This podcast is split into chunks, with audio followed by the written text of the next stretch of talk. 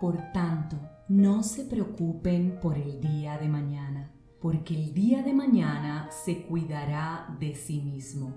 Bástele a cada día sus propios problemas. Eso dice la palabra de Dios en Mateo 6:34. Y este versículo bíblico básicamente lo que hace es invitarnos a no preocuparnos por lo que mañana va a acontecer, porque cada día trae su propio afán. Ahora bien, ¿cómo hacernos en los días que amanece uno tras otro y el afán sigue siendo el mismo?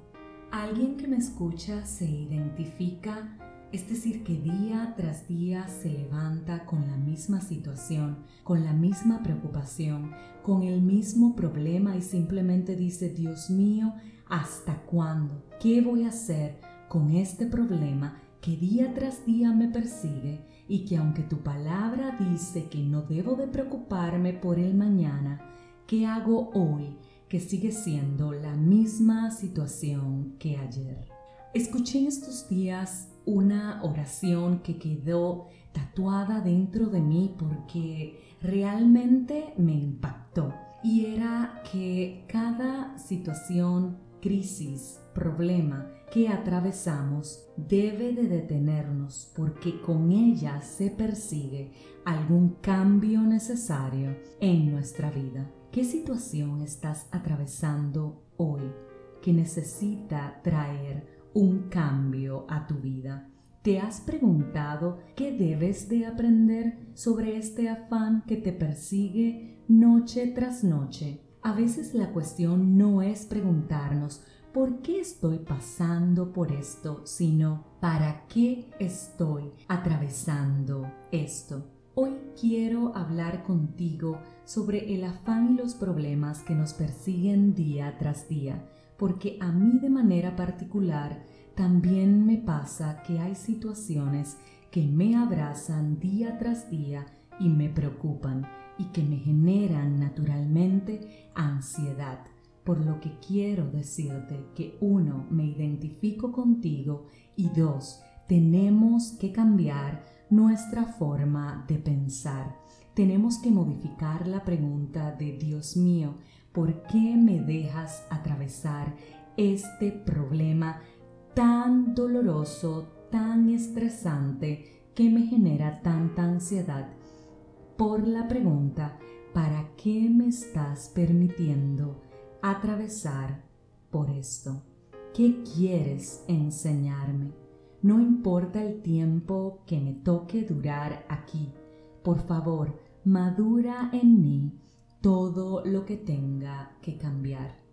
Quiero compartirte algunos versículos bíblicos que pueden acompañarte en este momento y que sobre todas las cosas te pueden llenar de fe, esperanza y paz hasta que tu tormenta concluya.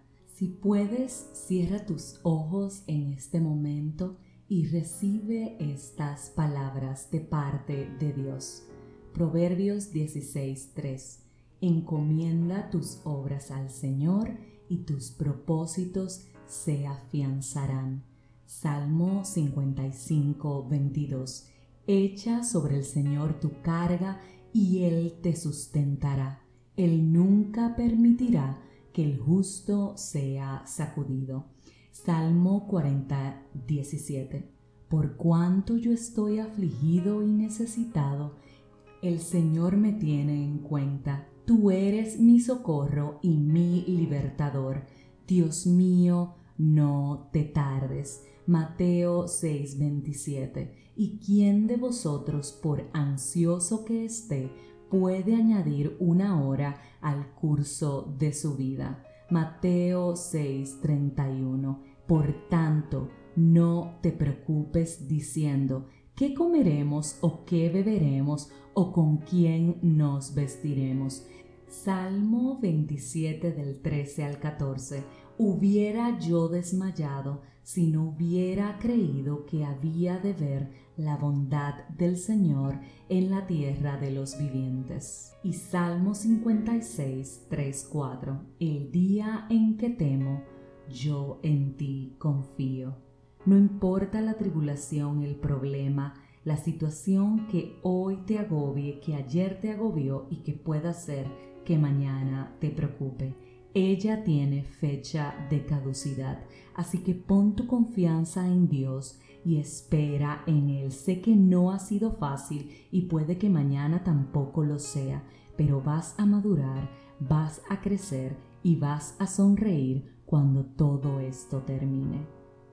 Si este mensaje edificó tu vida, suscríbete, compártelo y como de costumbre, te espero mañana en este tu podcast 5 minutos de fe.